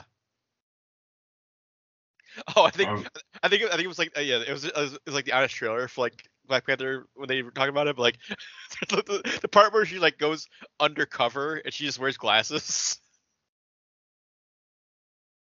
She's like, I'm a reporter. Hmm. At least she did more like the hat and glasses combo. Yeah. But it's still like you're right. Like this movie is very like. You didn't have to see it to see the next Marvel thing. You can watch it at your own time to fill in whatever blank you need. There's no urgency. So, yeah, just it. It did its job of fan service, but it definitely wasn't like a cultural phenomenon, unlike the first Black Panther. But yeah, I do like the representation of Namor. He was fun. Mm-hmm. It's just that what he had to do was weird. Just be in this Na'vi like temple and swim all day and then like chase robots out of his ocean. But yeah, but yeah, I mean yeah, his the, the whole like uh like tie, tied into like South American mythology and stuff was like cool. Like I don't I didn't really care it wasn't it wasn't Atlantis. Like that was like a cool new spin on it and everything. And like yeah, like he's like Telecon, like that that, that was all cool. So I still can't figure out how he then got more Teleconian people, because it seemed like a handful of Telecon started his tribe, and then he grew a goddamn, like, giant society with that. Like, I mm-hmm. did he convert people to Telecons more? Like, how are they breeding? Well, he's a mutant, right? Yeah, then, he even called himself, like, the first mutant, which is fine yeah. to acknowledge that. That's cool. Are all those people his kids? Like, I don't know. Like, you know what I mean? Like, yeah. I get his mom became like well, they, that way with the flower. Well, yeah. They, well, they yeah they they had their own like Black Panther flower. They they, they, they and they all when they all like drank the like the fluid or whatever. Then they they turned they turned blue and became like you know like the Teleconian people. But there wasn't enough for them to sustain, like, hundreds of years of them and to build that, like, society. Like, so I'm like, are they recruiting people to take this flower? Or is this, like, generational, like, breeding? Like, you know what I mean? Like, I can't figure that out. But, because it wasn't, like, it, in the beginning, if it was everyone at this, like, island that did it, that makes sense. But it seemed like eight people took it and became Teleconian. Yeah. So that's my only question. I was like, when? Uh, and uh, after, like many days after watching Black Panther two, I finally saw The Northman. Or The okay. Northman? Mm-hmm. The Northman, yep. And it was, um, like, it's exactly what I thought it was going to be. Like, action-y, slow pace. I just did not expect the crazy visuals or the um the howling, I'm gonna say, like a lot of the animalistic things that were going on. Yeah. In the be- especially in the beginning. And and crazy like William Dafoe uh Jedi talk. I I appreciate it. It just caught me off guard. Yeah. I'm not sure if you remember the scenes, but it's the part where Ethan uh, Hawke and his son go inside that, like, the, the cave, temple, yeah. the cave, yeah. and they trip balls on, like, I don't know, like, yeah, it's, Norse it's, it's whatever, it, yeah, it's like, it's like, yeah, it's, it's like whatever, like, the rite of passage or whatever for his son, but then, yeah, they start howling like wolves, yeah. Howling like wolves, and then, like, burping and farting and... William Dafoe just saying kooky shit about it, which is funny because like ah, that's the smell of a warrior. Ah, like that's the smell yeah. of a man. You know, like mm-hmm. what? Like, did I get tricked? Is this a comedy? Like, and then it just goes off to being like ultra violent, back to where I thought it would be. Yeah, re- revenge movie, like sort of Conan. It's like it's like artsy Conan. Very artsy Conan. Yeah, I got that vibe as soon as his father gets injured, and you're like, oh shit. And, um, yeah, uh, so, what was it, Anthel, the the warrior prince who, yeah, after Alex, his father's... Alexander Skarsgård, yeah. Yeah, who is his father, um, I, Orvidel? I'm, I'm Arvidel? Yeah. Do you know how to pronounce his name? But I don't. I think I, I, probably like Orv, Orvindil, and then that makes more sense. He's, he's Amleth. Well, because like this, this, this story is like what inspired like this, this like Norse mythology story is what, what inspired uh, Shakespeare to write Hamlet. Really? So, so like, so he's like Amleth. So then Shakespeare turned that into Hamlet. Oh, that makes more sense. I mean, yeah, it's not it's, an it, easy. And it's the same. It's the same kind of same structure. Yeah. Yeah, the structure is crazy and very tragic if this is something that, like, actually happened and then someone just kept telling the story, but it's, uh, definitely, like, I don't know, I didn't know anything about the the legacy of the story or what the, where it came from, but, yeah, watching it, I'm like, this is just Hamlet, which I like, you know, it's tragic, um, but with very big, uh, Norse mythology intervened in it. Did you think this movie uh, would be better with the uh, like supernatural elements in it or not? Like, had like had to be actually like true and not just like yeah, I, hallucinations. So like, yeah, I thought it'd be hallucinations and it's more like in his head. But I feel like this movie's like, no, it is true. Like all all the things that are happening are actually like real. Yeah, like like he fights like that skeleton warrior and then gets the sword and then that. Like seemed like it was actually happened. Like, but I thought that was like all in his mind. Yeah. And then he actually has this sword, mm-hmm. and then this sword also has its own like control where like it decides to be a sword or not. Mm-hmm. And then he always had a pre like almost like a predestiny, um, of what his like big battle would be, and it's like it what? happens exactly as he says.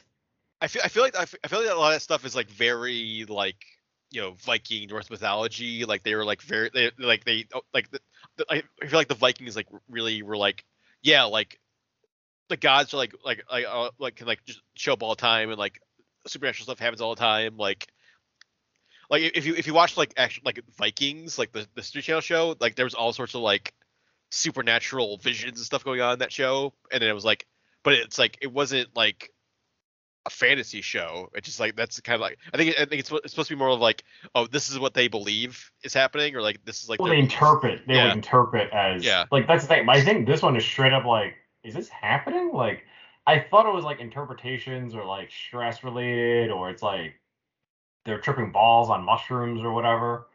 But it's not that. It's it seems like he actually was visited by real things and certain things are actually happening and then like Aaron Taylor-Joy's an actual witch. witch? Like, yeah. Mm-hmm. So that was a little like I couldn't decide what it ha- was like real or not, but I didn't question it. You know, it's like wasn't that distracting. But uh, yeah, like the middle part of the movie where Alexander Skarsgård is like, okay, like on his quest for revenge, and he'll journey across to Greenland. Or Iceland to um, kill his uncle and get revenge and discover like, you know, what what his father's message was going to be. Uh, that part was cool. I don't understand how like, the it, like, sword yeah, was yeah, I, like really I, important. Well, I, I didn't I didn't I didn't expect it to like turn to like this like kind of like he's like like, like doing like psychological warfare on them. Like I thought he was just gonna like just go start going and start hacking people down, and it's like he, no he, he puts he puts in this like very like slow burn like slow psychological burn. like yeah yeah I'm gonna I'm gonna like I'm gonna like kill a couple guys and then make it look like like werewolves or like some sort of like weird like un, un, undead thing that killed them, and then like we're gonna poison them or and then. We're gonna fuck around their like livestock. Yeah. We're gonna fuck I'm, around I'm, with like. I'm, I'm gonna like I'm gonna like get in his good grace, like uh, my uncle's good graces, because he doesn't know who I am, and I'm like save his son during that crazy fucking like Viking game, like the like crazy like uh like field hockey, but like bloody field hockey game. So, uh, I I don't know. Why, but the whole like trying to make uh like the queen into this like seductress was a weird choice at the at like the the dramatic like third act, right? Well, I, I, I, I did like the I, I did like the twist that like like he's like, oh mother, I'm here to save you. And she's like, well, I I I I hated I hated your father, and I'm glad he's dead. I like you. I yeah like yeah I hate you like. But then it's like, well, I guess if you kill everyone, I'll be yours. Like, oh, yeah, mm-hmm. That was a little weird. I get she just wants to. Does she just like strong men? Is that that kind of calls back to the beginning of the movie when William Dafoe calls her out on that, where he's like, ah, like mm-hmm. you just want to be around like men, and just like, okay, is that is that true? Like no one, no one calls her out on that. Except for um, Fjorhan. Fjornor? From Foldir? Foldir, alright, that's it. So, it, it definitely, like, yeah, the surprise of the tactics, and then it just falls apart at the end, where it's like, screw it, just, I'm just gonna fight everyone. we're gonna we're, we're gonna have a, a naked volcano duel. Mm-hmm. Kind of cool watching.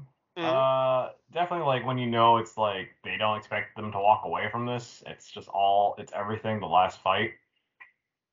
So, you know, very manly, very, very Viking, uh, tradition.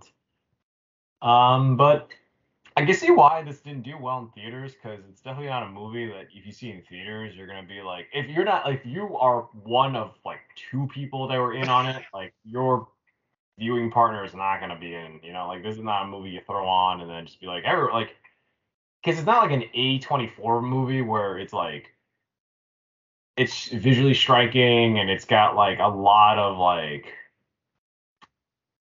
like tension and the scenery and all that. Like it's it's just like very um cinematic with the the backgrounds, but it's all like action, you know, it's like Braveheart, but mm-hmm. done in the new modern um color coordinate, like color tones and yeah. It's it's it's, de- it's I feel like it's it's, de- it's definitely Robert Eggers' like most accessible movie compared to like The Witch, like or the the V V Witch or like uh The Lighthouse, like yes. Like, like normal people could probably watch this and be like, "Oh, I get this." Like, like a normal person is not gonna like, watch like The Lighthouse and be like, "Oh yeah, I, I understand this." Like, yeah, Robert Eggers, I could see him like he's really great like tension building, but The Northman is like not as tension building and not as like cryptic and metaphoric. Northman is straightforward. If you think yeah, about yeah, that. yeah. It's definitely yeah. It's more straightforward. There's there's actual like action sequences in it. Like, I'm definitely I'm definitely curious about because like, he's making uh he's like remaking Nosferatu next. So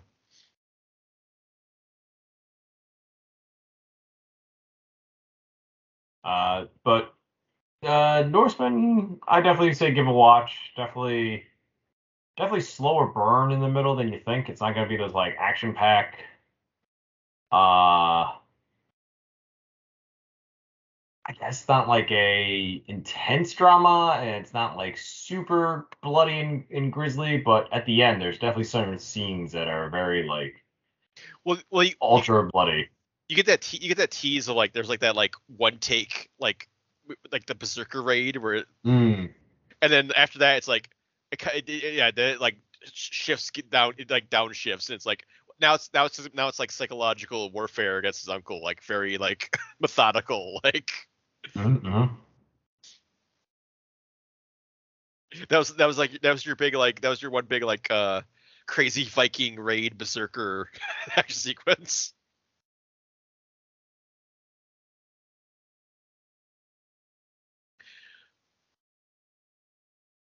But, uh, but, uh, yeah, anything yeah, else, Chris? That, that's it, yeah. All right, so I, I so uh, I saw quite a bit. Uh, so I finally saw Elvis uh, on H B O Max. Uh, you know, I, I, obviously, Best Picture nominee, so I, I, that's one of the reasons I decided to finally watch it.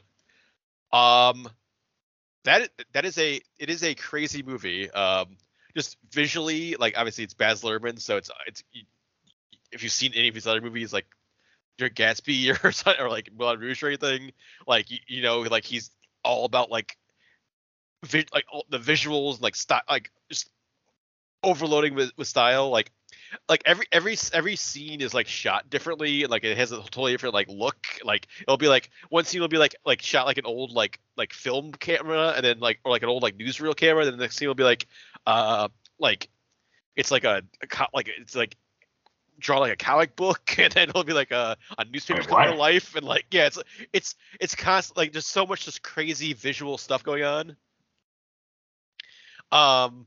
Like every, like it's just constantly shifting. Like th- this movie, this movie starts like literally. I, I think literally like the first minute of this movie is you're like you're seeing like uh Tom Hanks, like Colonel Tom Parker, and like dying on his hospital bed, and then you zoom into his eyeball, and then you, you see like like he's like looking out the window at like the like the nineteen ninety-seven like Vegas Strip, and then so like so then he, but then he sees like it's like. Oh, like the Star Trek experience at like whatever, whatever like hotel that was at uh, in Vegas when that was going on, and then it's like, oh, the Starship Enterprise flies past you, and then the, the slot machine is like going off, and like a, a roulette wheel flies at you, and it's like, so like, yeah, like w- w- within like the first minute of this movie, you're like, oh, okay, uh, this, this is all this, visual, yeah, this, this visual overload, like, mm. um. It, it, it's definitely it's, de- it's definitely focused on like uh Tom, Colonel Tom Parker and like how like how, how much of like a sleazy asshole he was. Like I mean, you have, yeah, obviously you get you get a lot of like Elvis like from like how he like started like uh but they they, they breeze past a lot. There's a lot of montages where it's just like uh we're just, like two two minutes and then Elvis is like the biggest star in the world now, like. We're gonna do a quick a quick montage, like people like say like, oh man, number another number, number one hit for Elvis, and then it's like he's like the biggest person, like the biggest star in the world. Um, but yeah, it's it's, it's mostly about like how like Colonel Tom Parker like like, mani- like manipulated him and like was like yeah like use using him to like uh just make money, like bleed him dry of money. And they don't hide that fact. It's pretty much like yeah. Like like one of like one of the big things like like later like kind of later on in the movie when you find like when you're in like the like like like Las Vegas like residency era when he's like playing at like the International Hotel like for like uh for like you know like weeks on end like for like years at a time. Um, there's this whole thing where like Elvis wanted to like go on like an international tour, and then like Colonel Colonel Tom's like. Nah, it's not safe. It's not safe. Like, we, we stay here. We'll do like a we'll do a U S tour. We'll do this like Vegas residency. Like, just stay here, stay here. And then you find out like, oh, he didn't want to like leave the country because he couldn't leave the country because he like his like real identity is not Tom Parker. He's like Andreas von Kujic, and he has like no citizenship in like the U S. Wait, what? Yeah, like his whole his whole like identity is fake. Like he has no and like like Colonel Tom Parker had like no passport, no. Birth certificate, like he just totally made up his like his like name and everything. He was actually like a like a illegal immigrant from like the Netherlands or something. Like it, like Andreas von Kujic. Is that real? That's real. Yeah, that's one hundred percent real. So it, yeah, so like so, so that's like, well, like that's like kind of like when you hear it, it's like unbelievable. Then like when you like like like uh like read into it, it's like oh that I guess yeah that, that actually happened. Like yeah, like Elvis Elvis never. left the country. Like he never left the U S. Like he never did like an international tour like anywhere like besides the U S. Which I, uh. which, I, which I, I guess is a testament like how like good he was because like like he's still people like, came to see him. Yeah, he was still like the biggest like he's still like the biggest star like in like music history. But like I mean the only, I mean the only time he left the country was like when it, when he like had to like join the military and like went to like Germany. But like as far as like performing like internationally, he never did. Um, and there's, there's, there's also there's a pretty interesting part about like the, his like his like comeback special, like the like the you know like in like the sixties, like it was mm-hmm. like that like big televised like uh it was it was actually it was supposed to be a Christmas special, like it's like Colonel Tom wanted it to be like this like very cheesy like Christmas special, and it was it was sponsored by, like sponsored by like Singer sewing machines, but then. Elvis was like, I don't want, like, Elvis was like getting like really like like fed up with like Colonel Tom's interference stuff at that point. So then he he hired like a couple like producers to, like produce it, and then they like totally just like did not do a Christmas special. It was just like a straight up just like Elvis singing, singing like some of his classics, singing like new songs. Like he, he came up with, like, like a new song that was like kind of like commenting on, like what was going on at the time. Like it was like it was like right it was like right after like Martin Luther King Junior and like Robert F. Kennedy got assassinated. Mm-hmm. So like he came up with this, he basically came up with this like I, if I if I can dream song that was like very like much like commentating on like the like what's going on going on at the time. So he sang that as like the closing number of like this like Christmas special, quote unquote. Um. And yeah, so and then yeah, just all, like lot, lots of other like manipulations by Colonel Tom. I I mean I will say like it's it's it's also crazy to me like it, like there's this like the like discrepancy between like like Austin Butler is like actually like great, mm-hmm. like is, is, like legitimately great as Elvis, and then Tom Hanks is just like a crazy cartoon character. Like I don't know what the fuck he's doing with like with all his crazy makeup. He's like a fucking goblin. And so it's it's like this like cr- super cartoonish like ridiculous performance, and then like an actual like sympath- super sympathetic like great performance for Austin Butler. It's just like they're like just clashing this movie. But uh, I would say it's it's worth checking out. Like it, it if you want to like if you're like interested in Elvis, like it, it definitely makes Elvis like very sympathetic. Like just like he was like very like he's like getting really like manipulated like like. like messed with by, by Colonel Tom. Well, it's like they demonize yeah uh, Colonel Tom now, but and like, like, and like all of the things in the past, you really didn't hear about Colonel Tom. Yeah, and it, and they really they really play on like like like Elvis really wanted to like branch out and like you know like like during the, like Christmas like especially like he wanted to come up with new songs, like he wanted to tour internationally, and then like like Colonel Tom was just like just like stomping him down, just like like no no no no no no like. Just, just, just keep. I want you to like. Did he didn't come? All right, come come and say it. But, like he basically was like, I want you to just do just do like whatever will make me the most money, even if it like is like crushing you cre- creatively and like crushing your like spirit, like driving driving you like drug use and everything. Like I don't care. I just want you to like make as much money for me as possible. But uh, yeah, so I saw that. Um, I also saw another movie from last year. Uh, I saw three thousand Years of Longing, which also, speaking of like visually crazy. Um, so yeah, th- so that was the that was the uh, George Miller movie from last year. It starred uh, Idris Elba and uh, Tilda Swinton.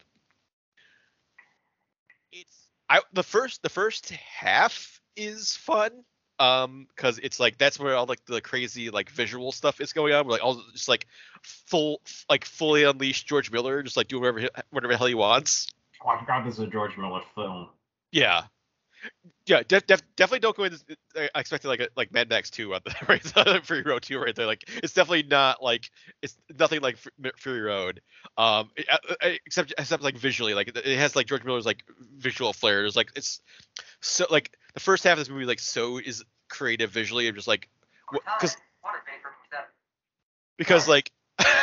because um, basically the first the first half is basically like Idris Elba who's playing is who is this this djinn, he's a genie, and then uh, Tilda Swinton is like this like scholar who's in like uh, Istanbul on a like a trip like a conference trip, and then finds like this bottle like a in like a marketplace and then rubs it and then it turns obviously it had a genie in it so so it just, it, yeah it it's it's Idris Elba comes out and he's like uh, wants her like make make her wishes, but then she's like reluctant to do it because she's like a she's a scholar of like stories. Like she's like a narratologist, which I don't know if they made it up for the movie, but that's her like field of studies. Like she's like is like a, a like a story mythology scholar.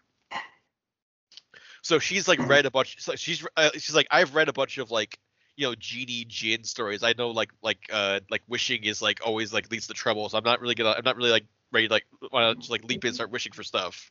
Is it always gonna backlash or it's like. It's a so, monkey so, paw thing. That's what she thinks, and then like, and then, then uh, the djinn is like telling her like stories of like what, like previous wishes, and like kind of try to try to like convince her like to like start making wishes because like he, tell, he tells her like a story of like oh this one time this one time when like someone didn't make a wish and I got like trapped like for like a thousand years because I, I turned invisible because like the, the wishes never got finished. So like so like the first half is like him is is like him telling her like stories of like he, like previous like owners that he had or like previous like adventures that he had, and that's and that's where you get all the like George Miller like visual flair and like visual craziness going on.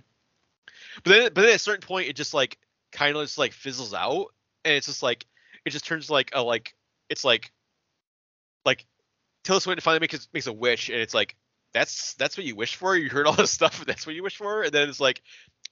And then, and the end of the movie is just kind of like there's like it kind of loses all of its like visual flair. It's just it's just like kind of yeah, it just kind of just fizzles out. So it's like the end is kind of disappointing, but like I think the first half is kind of worth checking it out just like just to see all of George Miller's like crazy, crazy visual stuff. Um, and yeah, there's there yeah there's like some like there's like like it's like super creative, just like stuff you like like like never see before, or like like or like. You ever see it this way? Like, so I would I would say it's it's it's worth checking out for like the uh visual like the visual style of it, the George Miller visual style of it. Um, plot wise, it's kind of like not not too interesting, and it kind of like fizzles out toward the end. Gotcha. It seems like the common theme is fizzling out. Mm-hmm. Yeah, it it it, it, it kind of is like. Like what's what's like the like what what was the point of this like what was like the like or it it it it, it, it travels territory it, it's it's stuff you've seen before. It's other movies have done like the same ideas before, so it's not really doing anything new as far as like like what if, it, what if it's like like themes and like what the like what's trying to do with like the plot and stuff, especially the last like last half like you've seen similar stuff before, so like that that's like not as interesting as like the like George Miller craziness that's like the first half of the movie.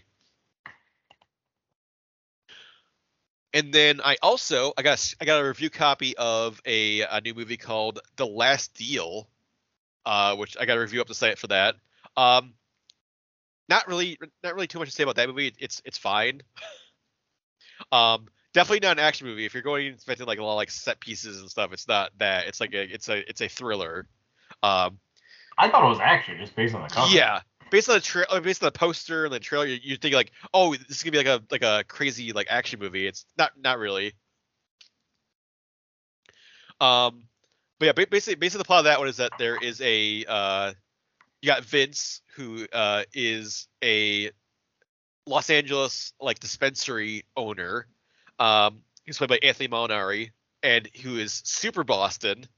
Um, he lives in L A, but he's super super Boston, um like Mark Mark Mark Wahlberg level Boston, um and uh before before like it, it takes it takes place like right after like twenty sixteen, like when like California like legalized marijuana, but like but, like pre pre legalization his his business was doing great because like it, it was like it was he's, illegal, he's making like so. Yeah, it was so like he was making a ton of money, like there, his whole system worked out, and then post legalization. Like he's like losing money, like like his business is in danger because like now you have to get a license, now you have to like deal with like regulations, you have to like make sure like your marijuana is coming from like a like legally like regulated source. So his his dispensary is like is like is like danger of being shut down, or like he has he might have to shut it down because it, it, they're like losing money hand over fist because of after after this legalization happened. But then he and his partner make this uh, like kind of like, uh, like oh they run to like make a deal with like these guys who have like a huge kind of like uh like it's like two hundred pounds of like illegal weed, but they could sell they could, but they could sell it and like make like a ton of money and then save their business. But then these guys they got the weed from double cross them. They, they like hide a guy in like because they they load up this like van of with these like barrels of like the marijuana in it, but then they they have like a guy hiding in one of the barrels, and like he basically Trojan horses himself out and steals the van, and then they also like paid them the money. So they have no money and no weed, and so, and then they owe like because they borrowed money from like this like crime boss for like they borrowed like a hundred thousand dollars from this crime boss, so they owe him money. They have no way to they have no merchandise to sell, so like basically basically the rest most of the movie is like they got they got to figure out like how the hell are we gonna get out? Like can we find can we find the weed? Can we how, can we make enough? How are we gonna make enough money to like pay this crime boss guy off? Like how are we gonna like get out of this? It's but they're not gonna shoot their way out, right? Like that's like their last option. Yeah, that's that's that's definitely that's, that's, yeah their last resort option. Uh, so yeah, a lot of movies just like kind of like just watching them like like kind of like get like deeper and deeper in and like are they, are they gonna figure out a way to like get out? is is most of the movie. But yeah, I mean it's yeah it, it it's fine. It's not like it's not terrible. It's not great. um, If it's if it's on like a streaming platform, maybe check it out at some point. Um, it does have a really great like so like Sala, Sala Barker, who I think was like the voice of Sauron in like the Lord of the Rings movies. Um, he's like a New Zealand actor. Um, he's he's he's fantastic. Like is like the crime boss, like who's literally called the boss, but like he's like a great villain. So like he's definitely like a highlight of the movie. And Anthony, and Anthony Molinari is like a pretty like likable, like scruffy, like Jason Clarke kind of like uh protagonist. Um, but yeah, yeah, nothing, nothing, nothing too spectacular. So, uh, I mean, it sounds like a nineties movie. I, I, I get they, they they mentioned they mentioned that it's like. You know, you know, like they're like like marketing. They, they it's like it's like Heat. It's inspired by Heat or Savages. Like, I wasn't. But, I... but but it's yeah, it's not really Heat. I mean, it kind of it, it kind of feels Michael Mann-y because there's there's like it has like a synthy score, like a very like synthy like Michael Mann score. And there's like some shots of like like you know like L A at night. They're like driving around like L A at night. That kind of feel like Michael Mann-ish. But it's like, there's no there's no like there's no Heat like. Sh- like giant shootout or anything like it, that's not, that's not where they get inspiration from. But it's, but it's, it's weird too because like like I I think like everyone in this movie is like has some sort of like stunt experience. Like there's like they're like stunt coordinators or like stunt men or like so you you think it'd be like a like you know John Wick or like you you know these stunt guys they could do like uh, like some crazy stunts and stuff but like they they don't really. Like utilize that or like utilize their experience all that much. There's like there's like one. One kind of like action sequence, quote unquote, at the end. Um, but yeah, there's not really anything before that. Mm. And it, it just it, and it plays like it plays out like like it, it's very like you've seen this before, like this plot before. There's there's a couple like there's one or two things that like happen that are like oh that's I didn't see that coming up. That's interesting. But overall, it's yeah, it's kind of like just like a generic kind of like crime thriller. But yeah, I have a review on the, the site if you want to check that out. And then uh, I also I also saw uh, The Substitute, the uh, Tom Berenger classic, on uh, I think that was on Roku channel. Or they, that that movie like like shows up like everywhere. That movie is, is like, on like literally every single like street, free streaming service. And yeah, I've always, that, that that just is a filler movie. Yeah, I've and I've I I, I always I, whenever it's on a new service, I'm like. Oh, I'm not, I gotta, I gotta watch that at some point. Like The Substitute, I haven't seen that yet. Um, but yeah, so but then it's, this week, finally, finally watched it. Um, it's fun. Tom, Tom, Tom Berenger created it. You've like, never seen it before? I've never seen it. I, I, I, I've always seen the poster. I've always seen it. Like I've seen it on those streaming services. I'm like, I will sit down and watch this at some point, and then I just never do until now. But uh, yeah, it's it, it's it's it. I don't know what was going to, like that era, like that like mid nineties. It was like everything was all these movies. It was like, oh, the school's a war zone, and then like someone has to like come in and like stop, like like teach the students how to like behave or like like get to the, like break through to them, or also just like kill them all. Like yeah, like either try to educate them or murder them. No yeah. middle ground. Yeah, because it's it was like there's like I obviously Dangerous Minds is obviously the, like the dramatic version of this, uh, and then there's like. Uh, the Principal, like the like Jim Belushi, Lucas, like Lucas Junior movie, and then like uh, I think there was like a, there was like an episode of, like Walker Texas Ranger that was like the same like the same plot as The Substitute. I mean, we, we watched like Class ninety-nine, and there's there's like the like the like was it Class eighty-two or like Class eighty-nine? It was like the pre like the first one. Like those movies are the same thing where it's like this like yeah the school's a war zone and we gotta like like uh someone's gotta come in like like beat like. beat people down and to, like bring it back to like under control or like teach them teach the kids like like life lessons. I don't know, the life lessons just don't stay out of line. Yeah, well the, sub- the substitute is Tom Berenger just gonna come in and just like fuck up everyone everyone who's like evil at the school, which which turns out is Ernie Hudson, who's the principal, and then Where's... Mark Anthony, who's like the lead like gangster, who's the muscle. Yeah, which I do. They they never really like you. They never really, like. They, not even like the final action sequence, but I, I do love there's like for like uh Ernie Hudson's intro. They like they try to like show like how like badass he is, but like he has like one of those like uh like uh like like clubbing, like the like that's panel and panels in his office, and the uh, like, so like, like no, karate chops he, it. Yeah, he has a um like a, a like, like a cricket bat. Well, it's it's like a, it's like a like a corporal punishment like paddle, like like, like Simpsons like that's a paddle and paddle like. But then, but then he's like he's like yeah he's like showing off. He's like Tom Berenger like in his office. He's like he's like so he just just like he's like something about like like it's like force force applied is force like ex, like seen or something. He's this expression he's like they like karate chops like this paddle. But then, but then, like when, when he and Tom Berenger are having a and they're like big fight at the end, like he doesn't really use karate or like that doesn't come back really. He just like gets his ass beaten down. Hmm.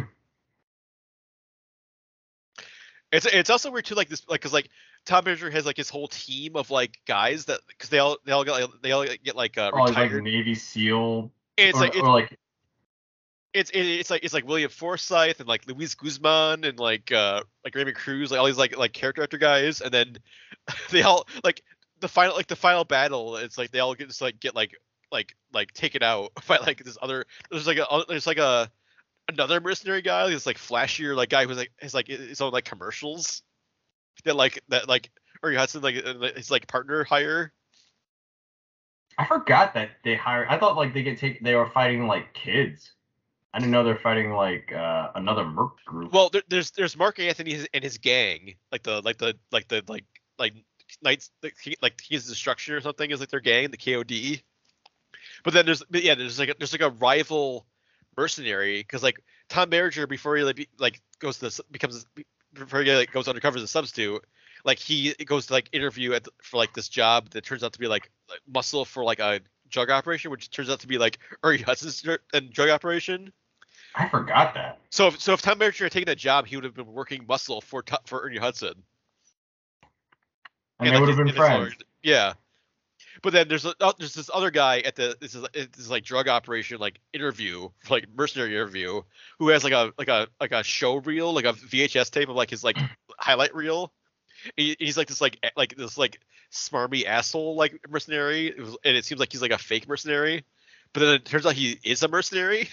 Like an actual one, and he's like a whole army with him. Because because the beginning of the movie, it seems like it's like, oh, this guy is like a fake, like and then and like Tom Berenger is like the, the real deal because he like he's is just like there. He has no he's he's a show reel. He's just, he's just like he's like a, a real mercenary guy. Right. But then it turns out that that like showboat guy is a mercenary, so it's like that was weird. But uh, that. yeah, but yeah, it's it's it's it's a fun nineties action movie. Like Tom Berenger is great. I love Tom Berenger. So it it, it, also, it also feels like it kind of this movie could be like a like if his character from Sniper like got retired, like it feels like his character this, this could have been his character from Sniper. Just like now he's a substitute teacher.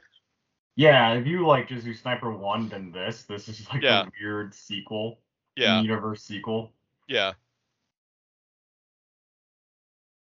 Oh yeah, that that's that's every, like Substitute is everywhere. Like I'm sure if you any of those like free services like Tubi, Crackle, Pluto, Roku channel, it's it's there. And then uh, last thing is I watched uh, Odd Thomas on Prime Video. Have you, have you seen that or heard of that, Chris? I've seen the cover, never seen it. Also, a it's a fun movie. Uh, that that movie bombed when it came out, so it's it's kind. Of, I, th- I, th- I think it's become kind of a cult classic or a cult movie. Uh, I think people are like kind of discovering it after it came out in theaters. Uh, it's a Stephen Sommers movie, which I didn't realize. Uh, so I I I, I can't. I, I think it, it must have been post G I Joe, maybe. Like he maybe this like, maybe this because it's definitely lower budget than like a lot of his other like it's, it's lower budget than like The Mummy or Van Helsing or something. It's like. Um, but yeah, I, th- I think this was probably like post, uh, like G I Joe, and because I, I, and he was he was he was probably in like uh like director jail a little bit, so. For, so, for G I Joe. So, yeah, like probably uh, probably a combination of like Van Helsing and G I Joe, because I think that, I mean, I think G I Joe did well, but it was also like critically reviled. And then I think I think I think Van Helsing was like a massive flop, like. Van Helsing doesn't really hold up, but I mean, it doesn't make any contemporary jokes or Well, I guess, well, I, I, guess, I guess Van Helsing was kind of like it, it made money, but it, like not, not nowhere near the money that like Universal wanted it to make. And also that movie got like critically panned, and then like uh, like and then G I, yeah, G I Joe kind of the same thing where it made money, but it was, it was like critically panned. So I know, I was like, how dare you make a movie like this? And I think, yeah, and Odd Thomas is like is like the last movie he's like directed. Like he hasn't directed anything since Odd Thomas, so that's a shame. But yeah, it, it, it it's based on a it's based on a novel. It's based on a Dean Koontz novel. Um, and apparently the movie like is apparently, apparently Dean Koontz is like is like very pleased with the, the movie, so that's good. Um, but yeah, it, it's basically like so it's Anton Yelchin stars in it. He's he's Odd Thomas.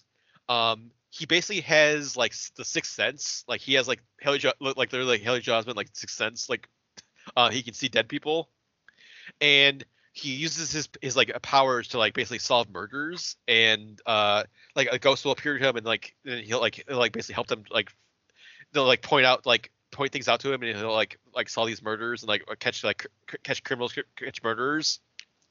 And kind of like the interesting thing about the movie is like it basically it picks up like and he's been doing this for, like for like a while.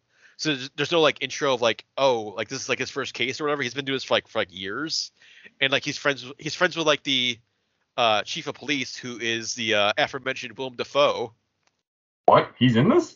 He's in this, yeah. He's the chief. He's like chief, and like he's he's he's basically the, he's like the Jim Gordon to Odd Thomas's Batman. Like they have like a like a like a super like super like good like working relationship.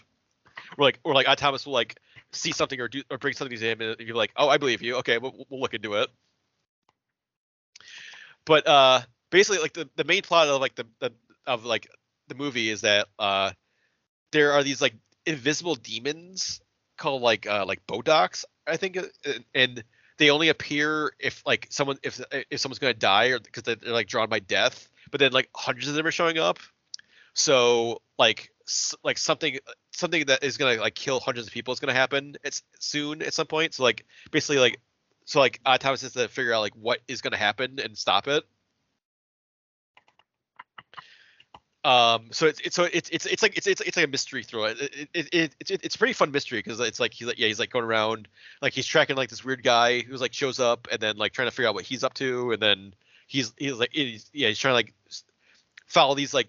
Invisible demons, and he has, he has like he has like like try to like make sure that these like these like Bodoc demons don't like see him or like know that they know that know that he can see them, because they'll they'll like try to like kill him if they if they know that he can see them. Mm.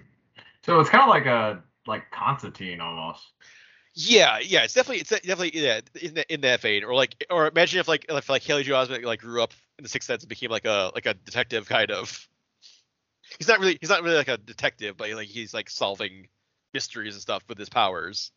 He he works as like a like a like a like a like a shorter cook at like a diner in town. Wait, how old is he supposed to be? Like a teen? He, he's like twenties, mid oh. mid twenties, yeah.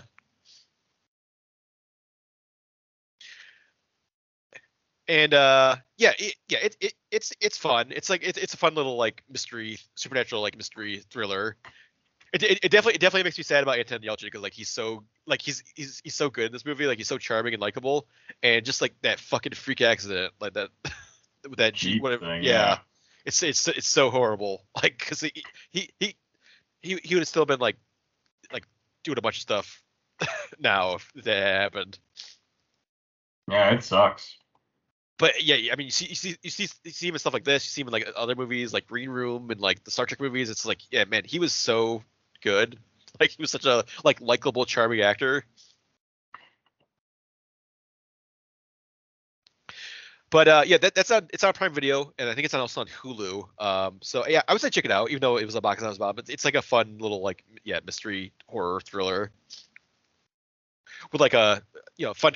It's got it has it has, it has like a fun tone, even though it's like this like like there's like horrific elements about it. It's it's it has like a, it has like really like snappy dialogue and like uh like, yeah there's like fun characters, like these like weird odd characters in this town.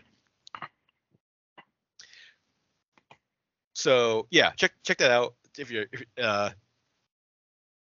def, de- definitely like mid middle of like the Stephen Sommers ranking. Like obviously the Mummy, Mummy movies are like top tier Stephen Sommers, but like this is yeah this is like in like that like I don't know like Deep Rising area, like just like a fun kind of like like B movie.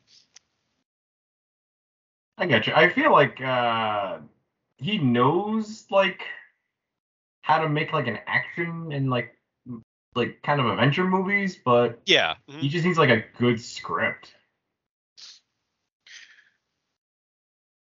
And and also like don't try to like jam so much. Like like the reason like Van Helsing is like so like because like he tries to jam so much crap into Van Helsing. Compared, compared to like the Mummy, which is, which is like so like str- like straightforward and like streamlined and perfect. Like Van Helsing is just like a mess of like, doc, Mister, like Doctor Jekyll gets Hyde in there, and, like the Frankenstein's monster and Dracula and like like werewolves and like it's it's it's too much. It's too much. And then G I. Joe, like same thing. They're trying to do like way too much. Like set, setting up all these characters, setting up the sequels, like setting up like the accelerator suits and like all that shit. G I. Joe like. Did he also direct the second G I. Joe movie or just the first no, one? No, he directed the first one. He also he also directed the uh, the uh, like live action uh, Jungle Book movie, the, the uh, like Jason Scott Lee movie. Oh, that one wasn't so bad. What the and, hell and, happened? And he also I think he also directed the uh, like uh, Elijah Wood like Disney like the uh, Huck Finn movie. Like nineteen ninety-three. I don't know if that was good or not. I, I don't think I ever saw it. Wasn't wasn't there like a um like a, like uh why am I blanking on uh home improve home improvement uh John Joe Thomas? Wasn't he in like a Huck Finn movie? Uh. So I feel I feel, I feel like that was the, that was like I feel like that one overshadowed like. The like Elijah Wood one, if that, because I, I he, he was he was definitely in like a like yeah like it was like Tom and Huck or something, wasn't it? That was one of them. I don't know if that was Jonathan Taylor Thomas. Yeah, Tom and Huck. He was Tom Sawyer. Yeah, that one. That was which I think that was also Disney. So like Disney put out two like rival like within like a with like within, within like a couple years of each other like Huck Finn movies, and then yeah. The, well, the, I mean, they were probably like super cheap to. Make in the sense of like I'm sure it's probably O P. I'm sure it's probably, yeah it's public domain I'm sure so like you can just do whatever the hell you want with Huck Finn, Tom Sawyer.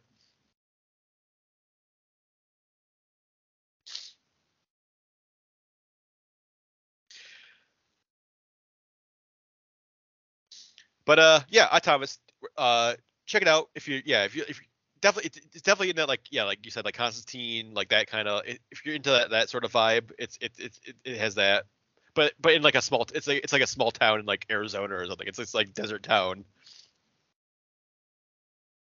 with like with like quirkier characters than like uh, Constantine. I gotcha. So uh, yeah, so that'll do it for me this week. So we wrap things up. Uh, definitely head over to the site. We've got uh, all the trailers you mentioned. I got all the Super Bowl trailers, all the John Wick, Tetris, all that stuff is up there. You can watch those.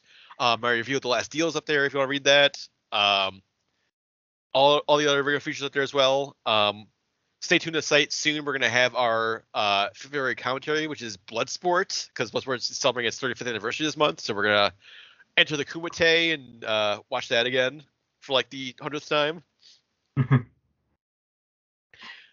and uh, yeah, head over to the site, check all, all the other stuff out.